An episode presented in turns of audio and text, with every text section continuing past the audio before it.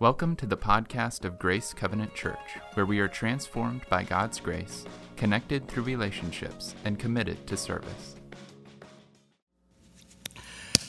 It's a, this is a crazy chapter that we're going to look at today. We're looking in, in Daniel chapter 4. It is, it might be the nuttiest chapter in the Bible because, let me just, just point out this one thing that's unique about it. It's the only chapter in the Bible that's written by a pagan. I mean, a pagan king. Chapter 4 in Daniel is written by Nebuchadnezzar.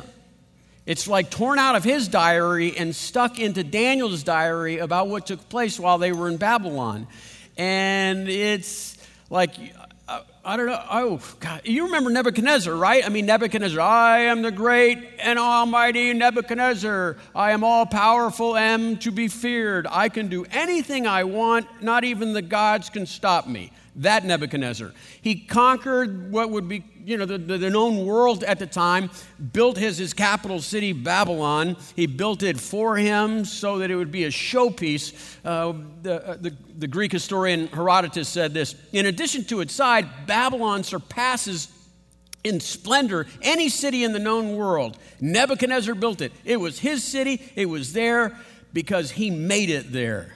Archaeologists have just recorded the carvings on the walls that are on the city. It takes 126 pages just to write down all the carvings on the walls. Okay, you've heard of right the seven wonders of the ancient world. One of the, the prime one is the Hanging Gardens of Babylon. This apparently was built for his wife, who grew up in the mountain and lush mountain area. And he said, "Honey, whatever you want. Remember that, guys? Anything you want." So he pushed Central Park into a tower and made this giant, multi storied, just mind blowing gardens. And, in his palace, you could see the exterior walls 20 miles around the city, so wide that you could have several chariots race around those. That's Nebuchadnezzar. Oh, that's what he's like. He, there was no one like him. And, and, and, I mean, I am the great and mighty Nebuchadnezzar. I am all powerful and to be feared. No, no one can stop me from doing what I want, not even the gods. That's Nebuchadnezzar. And then in chapter 4, verse 1, he says this King Nebuchadnezzar, to all people, nations, and languages to live, that live throughout the earth, you, may you have abundant prosperity. Okay, I don't think, I never knew he cared about me. But he's, he's, he's praying that we would have abundant prosperity. The signs and wonders that the Most High God has worked for me, I am pleased to recount. How great are his signs, how mighty are his wonders. His kingdom is everlasting, is an everlasting kingdom. His sovereignty is from generations to generations. Wow. What happened to him? His life has been radically changed. I mean, this is this is a whole new Nebuchadnezzar. This chapter, chapter 4, is his testimony. It's the story of his conversion. And you can see that he loves being a follower of the God of Abraham here. His, his right, his sovereignty is from generations to generations. His, his, his, his kingdoms are everlasting. This is the theme of this chapter, okay? Here's the theme of the chapter because it, it, show, it shows up three times. Three times it's stated in this chapter. So here it is. Here's what you need to know that every living thing would know that the Most High God, who rules all the kingdoms of men, place people in charge whomever he wants. That's the theme. That's what, that's what he, all, that all the living might learn, or some translations, all the living might know that the Most High God rules the kingdoms of men and puts in charge whomever he wants. That's the theme. And Nebuchadnezzar, at this point, uh, you know, in chapter 3 anyway, he thinks he's in charge because he put himself in charge. And so, what we're going to do here is we're going to look at what happened to Nebuchadnezzar's life. And it starts like, like any other day in Nebuchadnezzar's life. Verse 4 says, I, Nebuchadnezzar, I was living content in my home and prospering in my palace. I want that on my res- I'm living content in my home and prospering in my palace. Because one of those is enough, isn't it? Just to be content at home or prospering in a palace, that would be an upgrade. But think about that. Most books today, books and seminars and conferences, we're trying to figure out how to be what prosperous would be nice, or content would be another, but he is prosperous in content while he's living in his palace. It's all good. It's all good. It's not all good. He thinks it's all good. He is blind to the sickness that's within his soul.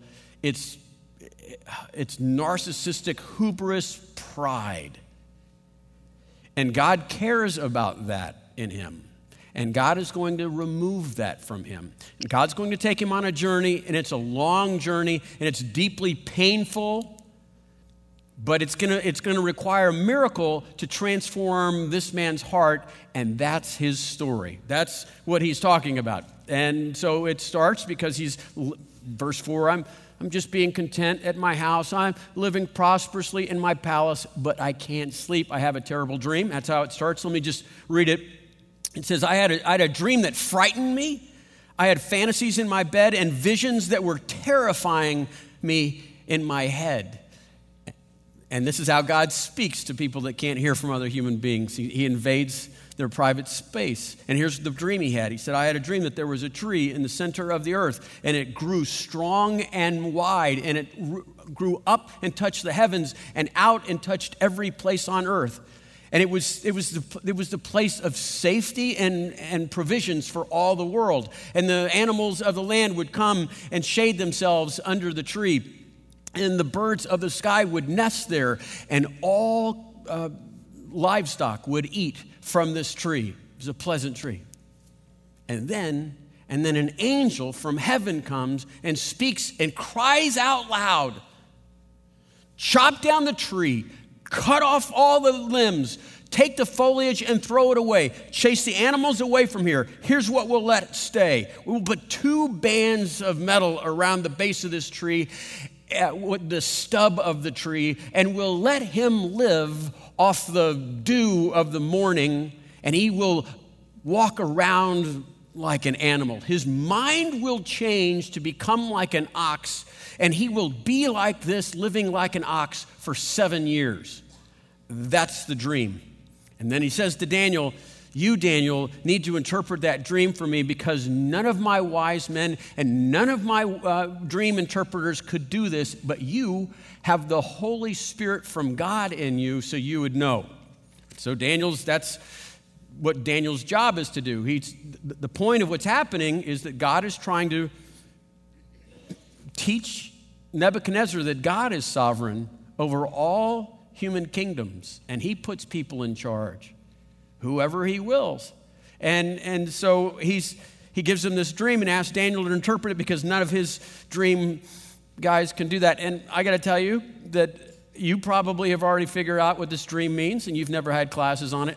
Those other guys didn't want to touch this dream interpretation. They, they knew where this was going. They were afraid. Daniel's not afraid, but it says in the passage that he's paused and, it, and he's pausing because, this is interesting, because he loves the king. This is later on in their careers together. They've spent decades together. And I know he's not exactly the boss of the year, month ever, but Daniel, he's learned to thrive, right, in a, in a chaotic culture, and he's, he's learned to love and submit his boss. And so he, he hears this dream, and he's double clutching, and the king says, No, no, no, no, just tell me. Don't be afraid, just tell me. And so he starts off by saying, I wish this dream were for your enemies because it's not, it, it's not a good dream. It's for you. And so it's his loyalty and kindness that causes him to pause and he says, You're the tree. All, you've, all your military accomplishments, that's how it got big. All, all of your organizational you know, genius, that's, that's the tree in its splendor. And so let me just read you his description. He said in verse 22, he says, oh, It's you, O king you have grown great and strong, and your greatness has increased and reaches the heaven, and your sovereignty ends at the end of the earth. And whereas the king saw the angel coming down from heaven and saying, Cut down the tree and destroy it, but leave the stump and the roots in the ground and put bands of iron and uh, bronze around it and live as on the grass field, let him bathe in the dew from heaven and let him be like the other animals that he would live in the field and he will do this seven times for seven seasons or seven years, uh, most people say. And this is the interpretation, O king. And this is the decree from the Most High God that has come upon you that you are Lord and my King. You shall be driven away from human society, and your dwellings shall be like wild animals, and you will eat grass like an oxen, and you will be bathed like from the dew from heaven. And seven times, seven years shall pass over you until you have learned, here's our lesson, until you have learned that the Most High God is sovereign over the kingdoms of men and gives it to whom he wills. And it is commanded it was commanded to leave the stump alone and let the tr- roots of the trees grow because your kingdom will be reestablished from that time when you see the sovereign God of heaven. then he pauses and then he pleads. Verse 27, he says, Therefore, O king, may my counsel be acceptable to you. Atone for your sins with righteous deeds, for your injustice Replace that with mercy for those who are oppressed so that your prosperity would be prolonged. Please repent, he's saying, right? I mean, just to be, just to be clear here, he's saying, unless you repent, unless, unless you replace your wickedness with righteousness, and unless you replace your injustice with generosity, you'll be, you'll be crazy for seven years. You'll be mad. And, and you'll stay there until you learn that the Most High God is sovereign over all of the kingdoms of man, and He puts people where He wants. It's God who puts people whomever He wants. And, okay? So He's saying, You're the tree, you're the stub, and uh, you're going to lose it all. You're going to lose your power and your fame and your mind. So please, he's saying, what he's saying here is, please repent Please just acknowledge this that God Almighty, right, is sovereign over all the kingdoms of men. He put, God put you here. The mighty one has put you here. But if you don't, so here's the thing if you don't, you're going to have to learn another way. Here's the symptoms. Here's what got Nebuchadnezzar in this place. And I, say that because it's diagnostic. It's almost like, you know, coming to a doctor. Here's what he was doing. Here's what Nebuchadnezzar, see if there's Nebuchadnezzar in your soul. He was ungrateful. Okay. The, the, fir- the first decline in man, in the history of the decline of man, it says, and they did not give thanks. It's a terrible sentence or phrase in the book of Romans, and they did not give thanks. When you're not grateful, you think all your stuff is yours. And so you think, I did it. And that leads to the next thing that he wasn't. He was not generous. See how it says you need, in, in the context of repenting, you need to be generous towards the poor. You need to be giving. Be, and he wasn't because he thought it was all his. He's not grateful because he thought he did it. And he wasn't generous because he felt like it all belonged to him. Do you have problems with gratitude? Do you have problems with generosity or the lack thereof? Ingratitude stingy hearts, the problem is pride. And pride in the soul is cancer. It'll, it destroys you. We'll talk more about that in, in just a few minutes, but, but is this you? Because if this, this story could be yours. Look how gentle uh, Daniel is in this. He's not, he's not, you know, kind of one of those overbearing, you know, southern preachers, you know, you need to repent. He's begging him. It's like your prosperity could continue. Your, you, your prosperity, you could keep going. You know, all you have to, all you have to do is renounce, you know, your pride right now. It's up to you, right? And then the tension in this passage is, will Nebuchadnezzar bend his knee? Will he submit to the sovereignty of God? Will he acknowledge that he's just a small little man in a bigger plan and is not all powerful to be feared? Will he start being generous? Will he become a thankful person, a grateful person? We'll see. Verse 28 goes on. And all this came upon King Nebuchadnezzar. And at the end of 12 months, he was walking on the roof of the royal palace in Babylon, and the king said to out loud, he says this out loud, Is this not magnificent Babylon? Which I have built as a royal capital by my mighty power and my glorious majesty, and for my more, you know, glorious majesty. 12 months, 12 months, God gives him grace for 12 months to turn and he doesn't. And I mean, how many times does he say this? Every, all these times, every day he wakes up, whether he's consciously or unconsciously doing, will he bend the knee to God? Okay? Will he do justice? Will he become a, a, a generous person? My town, my palace, you know, my garden, my money. And, and, and what, I mean, what does he do with the dream? I mean, he had this terrifying dream. He had this prophecy inflicted upon him. The, the lesson and the message was clear. What does he do? Does he say, uh, you know what? Someday. You know, right? I'm gonna get, I'm gonna start being generous. I'm gonna start being grateful someday. Or, you know what, God's patient, or, you know, I just, maybe he forgot, or maybe he's not even God. But 365 go, days go by, and he's living just like he's always lived. But listen, from God's point of view, that's Nebuchadnezzar's point of view. He's still happy and content. From God's point of view, this man has been enslaved to his, his arrogance. His soul is sickening and is consumed with pride, and we've got to get in there and get some surgery on this. See, he thinks he's fine. The doctor, God, says, no, no, we've got to go to plan B. This story is a story of plan A and plan B. And plan A, come let us reason. Come let us reason. Plan B, I need to provide some natural consequences so that I can have your attention and make you more teachable. Classic parenting, right? Parenting, natural consequences, Classic parenting. Start with plan A, right? Uh, I, I, I earnestly, talking to a three year old, I earnestly invite you to reconsider some of your current actions and stop pulling your sister's hair as it could cause not just physical injury, but psychological injury, needing for counseling later, right? And there's a lot of people out there that think that, you, you know, parenting is just plan A. That's all. You just need to reason with a three year old child. There's a phrase for people like that called People Without Children. and if that were true, then we wouldn't have little timeout chairs or wooden spoons or tranquilizer darts. Anybody? All right, let's go back to watching TV. Plan B three year olds have to have some kind of plan B. Look, this is not new, okay? In a great repentance psalm, Psalm 32, David is repenting. He's repented from some things he's doing, and he's saying, Man, you got to go with plan A. Okay, here's Psalm 32, verse 8. I will instruct you and teach you in the way that you should go. I will counsel you with my loving eye upon you.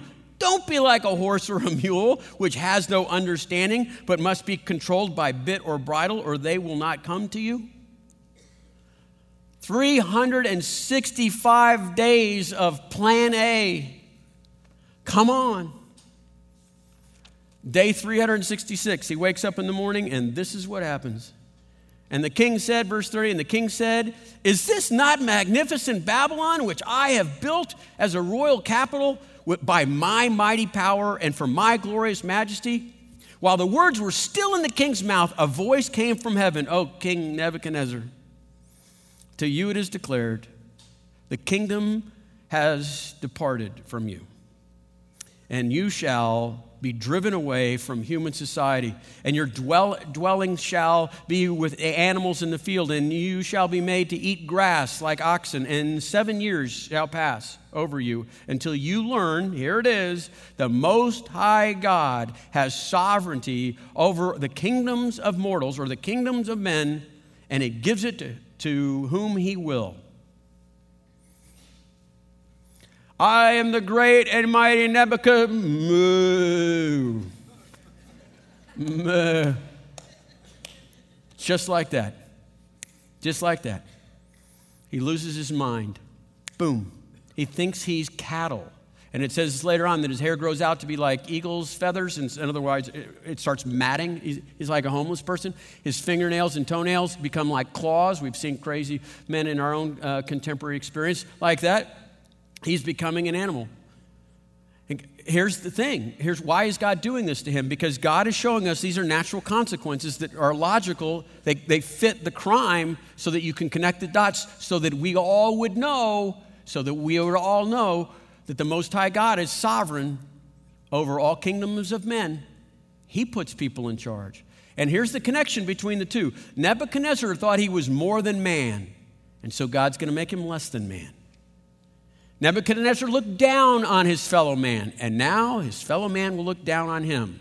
This is the great and mighty Nebuchadnezzar. Friends, for seven years, how does the palace adapt? Okay, hey, hey, did anybody uh, put Nebuchadnezzar out today? Because, you know, some, it's always, it's, it's Wednesday, somebody's supposed to put him out. Whose turn is it to take him for a walk? Come on, come on, Nebuchadnezzar, come on. I know you hate the leash. I know you hate the leash. Come on. He's come a long way, hasn't he? It's been the purpose of God to do this. We're on chapter four. He's had three warnings. He's had three chances to learn this lesson that all the living, that's you and that's me, that all the living may know that the Most High God rules the kingdom of men and gives it to whom he will and sets over the lowliest of men. We, we, think we, more, we, we think that we're more than we are. We think, we, we think people care about us more than we should. We're just little things. And God is so huge. And sometimes it takes just a little bump to remind us that we're not really there. You know, we have overinflated things.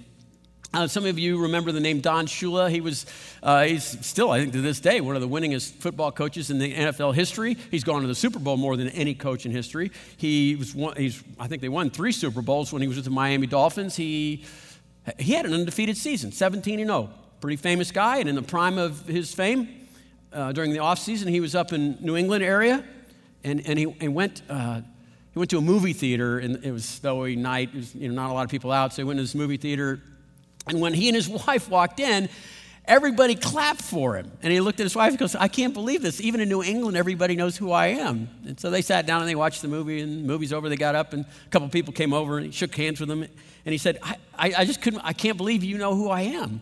And, he's, and the guy said, What, should I know you? I don't, I don't know who you are. We all clapped for you because the manager said, unless two more people come in, he wasn't going to start the movie. It's good to know that Don Shula wrote that and told that story. He realized he not that big a deal. A revival takes place after seven years, and he comes to his senses. And when that period was over, I, Nebuchadnezzar, still his diary, left my eye, uh, lifted my eyes to heaven, and my reason returned to me, and I I, I, blessed the Most High. Now he's praising the God of Abraham. And I praised and honored the one who, who uh, lives forever. In, for he is sovereign in everlasting sovereignty. In his kingdom, it endures from generation to generation. He has a whole new heart. He has a new calibration of life. He realizes who he is and who he's not. He'd tell you this You thought I was crazy when I was a cow? I'll tell you when I was crazy, I was crazy and stupid when I was walking around going, I'm Nebuchadnezzar, the great and mighty, the all powerful who should be feared. What he got out of this was he realized that God is so, so big. And he is tiny, little bitty, small. Look how he's using phrases that were common to him, and now he's magnifying them and projecting them on God. He says, Look, you know, I was a sovereign when I was a king, but then I became a cow. And then he says, But you, your sovereignty is from everlasting, is everlasting sovereignty. He says, I had a kingdom once, and then I was put out to pasture. That, you know, okay. Look what he says about God's kingdom. He says, His kingdom endures from generation to generation. He took all the things that he thought were rights, were his rights to have power and authority, and right? And he realizes those were all gifts because he's learned, like all living things are supposed to learn, that the mighty God has the power and he's sovereign over all kingdoms of men. That God gifted him with those things. And now he's becoming grateful. And now he's generous. Look how he's praising God. Now he's going to become generous. This, this, is, this is the question that this chapter is begging all of us to answer. This is the question right up here on the screen. Have you learned that the Most High God rules the kingdom of men and gives it to, gives it to whom he will, and he sets it over even the lowliest of men. Do you get that? Have you learned that? Because if you have, here's the application it's easy. Just let God be God. If that's true and you believe it to be true, then just let God be God. And there's two ways we can apply this simply, okay? And both of them are, are coming right out of this passage, okay? Well, let's let, let's let God be God. Let's let God just be God. Big, huge, powerful God who has sovereignty over all the kingdoms of men. He puts anybody he wants in charge. And, it, and no one says, What are you doing? Let's think of, let's talk about our culture. Let's talk about our country. I know it's, it's gross, okay? The reason we started this series long ago, why we you know, flagged it more than a year ago, was because of the disintegration of culture and our country. And I, it's pretty easy to talk about the corruption of the politicians. You know, they're just power hungry. They don't care about us, right? The, the taxation that's gone through the roof, and, uh, and it still can't catch, up to a debt that's insurmountable. Our borders are porous, right? Uh, uh, foreigners take up most of our jobs, and and what? We almost have we're, we're lessening in our foreign trade. What are we going? Wait, wait, I'm sorry. That was a list of how Rome fell. That's a 2,000 year old list. You can look it up on any uh, research and say, How did Rome fall? And they'll give you those five reasons. If you don't remember history, you're going to be pretty committed to repeating it. This chapter is written for you who are afraid because there's no reason to be afraid. Why would you be afraid? Look, listen, and learn from the new and improved Nebuchadnezzar. Verse 34. For his sovereignty is everlasting sovereignty, and his kingdom endures from generation to generation. All the inhabitants of the earth are accounted for nothing. He does what he wills with the hosts of heaven and the inhabitants on earth. There is no one who can stay his hand. Stop, God. And no one can say to him, What are you doing? He's doing just fine. Is that okay? Doesn't matter what you think. Who cares? Look, this, this chapter, this book, this chapter was written for kind of us, but for Israel, for Jerusalem. The northern tribes are scattered abroad. The two southern tribes where Jerusalem in, that, that town has been obliterated. And they're now in captivity, and it clearly, it seems to them that God is not in charge and there is no hope for them in the future, and they have been forgotten. And so Daniel is written, and these words by, by a narcissistic megalomaniac, hubris king who has spent the last seven years eating grass. And so he has them tell the Jews, You have a great and awesome God here. and no one can stay his hand, and no one can say to him, uh, What are you doing? Look, the whole first chapter, first six chapters, they all start the same, right? Woe is us, where is God? And then how's the chapter end? Some king bowing face down in front of the God of Israel.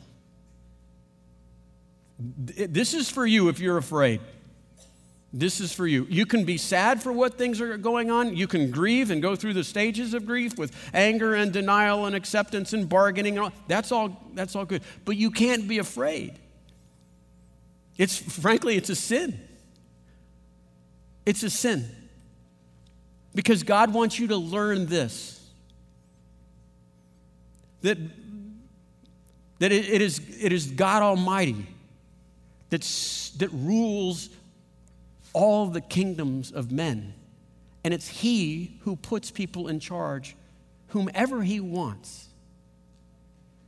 Next February 10th, one, uh, our new president whoever that person is, could be out eating the lawn at the White House. It would work, it would fit, it would make sense to us. Maybe they're doing it now. Just grieve, no fear. That's, that's why this was written. If this is true, then let God be God. Second way to apply this is in our own hearts, we, in our own Nebuchadnezzar hearts. Let God be God. Let God be God. Quit being God. Just leave the place, uh, the planet alone. Quit believing in the illusion of, of control and sovereignty. Andrew Murray writes it this way Pride must die in you, for nothing of heaven can live in you when there's pride. It's, it's your soul is saying, pride saying, there ain't, there ain't room enough in this town for both of us. And while pride exists, heaven cannot. Pride sucks life, all the fullness of life, it takes it away. When you succeed, you kind of say, if a proud person succeeds, like Nebuchadnezzar, and says, Of course, it's about time. Uh, there's, there's no gratitude, there's no generosity. And so you can't even enjoy the, like the innocence of success because it was on you. And then when things go bad, right, then, you, you, you turn bitter. It's not fair. You're a taker. And you can't even enjoy failure, the innocence of failure. And so this is a template for how God works. And might I appeal to this? God is working in all of our hearts to rid us of this cancer called pride, choose plan A. Okay, you really want to choose plan A. Plan A is easier. Plan A is God says, Come, let us reason. Let me teach you the ways of the Lord. And here's, here's, how, here's the prayer of plan A. The prayer of plan A goes like this Lord, could you show me areas in my life where I'm proud or vain or conceited? And so that we, you know, and, and I will do what I can to rid myself of those things. Can you give me these stories, you know, like Don Shula, so that I could remind myself of who I am and who I'm not? That's the prayer plan A. And you're just, you're just going along and working with the Lord's Spirit. If you're confronted by people and they tell you, and maybe they're a place that you know, maybe they're a little bit wiser or in a different place than you are, and you're confronted by two or three people that say, You are proud. Please don't argue. Please don't fight and debate the issue. It kind of proves the point. Here's what you do you go over here to the grocery store and you get yourself your favorite bottle of salad dressing because you're going to be eating grass for seven years and you're going to want it to taste a little like something, something you remembered when you were human. It's coming. If plan A doesn't work and you're on day 366, here comes plan B. Here's a prayer for you. Here's a prayer to pray when you're in plan B. Lord, you are merciful and kind. While I'm here eating the grass, could you make sure that we get it all? If, if we're going in for this chemo and radiation, give me everything you have. I don't want to be back here again. While I'm in the woodshed, is there a list that we could, you know, can, you know, collaborate on so we can get this spanking done and then it'll be done done? That's a prayer of mine. I've prayed twice. I'm hoping I don't have to pray it a third time. That's the prayer of, a, of plan two, plan B. Plan A, choose plan A. Plan B, only stay as long as you have to until you realize, like all living things, right, that, that God Almighty, right, the Most High God of the universe, is in charge. He's sovereign over all the kingdoms of men, and He puts in charge anybody He wants. Let me tell you, this sounds kind of like a downer right here, but I want to tell you something. On the other side of plan B, you will rejoice. You will love what God has done in your life. You're going to be free. You'll be free to be yourself. You'll be unentangled by your ego. And, and you'll praise God because now you've learned that the Most High God, who rules the kingdoms of all men, and is given, he, and he's in charge, and he put anybody he wants in charge. Look what happens to Nebuchadnezzar. Listen to how he's praising God for his days in the lawn. Verse 36 says, and at this time, my reason returned to me, and I reestablished over my kingdom. Still more greatness was added to me. Now I, Nebuchadnezzar, pray. This is the last part of the chapter, right? This is how it ends. Now I praise and extol and honor the King of heaven, the God of Israel, right?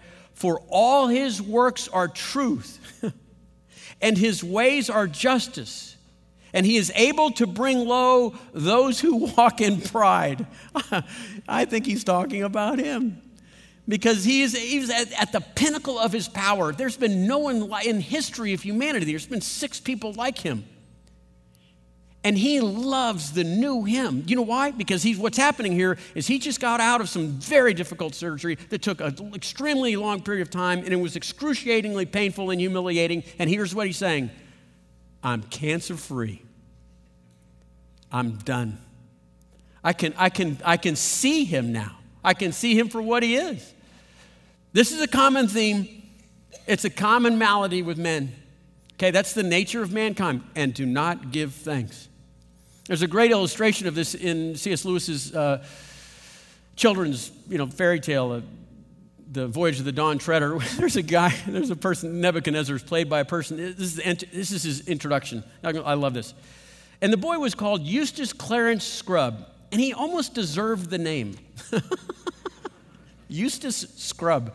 Say no more. Yes. He was arrogant and petty and obnoxious and difficult to be with and, and right, self centered and turned in, and there was no dealing with him. And Plan A was, Uh, was shortly entertained. And so, in, in, in, the context of his greed and selfishness, he finds some, you know, a stowaway from a, a dragon, and he's, and he's just, he's falling asleep, just drinking in all the gold that he would have. And he wakes up, and he is a dragon and he's crying with pity because he can't, he can't seem to undo himself and he starts clawing away. Aslan shows up and says, We'll scrape it off. And he's scraping off his dragonness. And he tries once and it hurts and he gets a lot of it done, but it keeps resuscitating itself. And he's back again at zero. And so he scrapes again a third time and then he just quits pathetically, hopeless. He can't do anything. And then Aslan, okay, Aslan's the Christ figure. He's, he's a lion's line. He's a lion the size of a Clydesdale? And so Aslan says, I must undress you. And Eustace says he took his claw out and cut into the dragon. He says, I, he cut so deep. I, I knew he almost all but touched my heart. And he cut down, and it was the most painful thing I had ever experienced in my life. And when he's telling this story, another member of the, of the little entourage said, Yes, I know. People who've been undressed by Aslan it's a shared experience, it's not a pleasant one. And he said, He cut all the way down and freed me from my ego. And here's how he describes his ego after Aslan is it was much thicker, darker, and more knobby looking than any of the other skins that I had been trying to take away. And then when he finally got through with it, I was free and I got a bath and I was a boy again. I was a bo- I was who I was meant to be. And Eustace became uh, Saint Eustace. That's what God wants to do with us. Aren't you? I mean, don't you just hate? Don't you just hate being consumed with yourself all the time? It's all about you, it's about offenses. It's about your, your soul turned in. Don't you, don't you hate that? It's, it's exhausting, isn't it? It's not how we were meant to live. And God shows up in this story. He says, Look, I've, I've worked with Nebuchadnezzar. I know what self absorption looks like. So here's our conclusion choose plan A. And if you don't, choose plan B. It'll be chosen for you. And, and I guess appreciate what's happening to you and the love and the love that's causing this to happen. Okay, and, and let's just pray with that. Why don't we just pray those two prayers? Plan A and B. You, you do your own reckoning with God about where you are. Lord Jesus, I, I pray for all of us.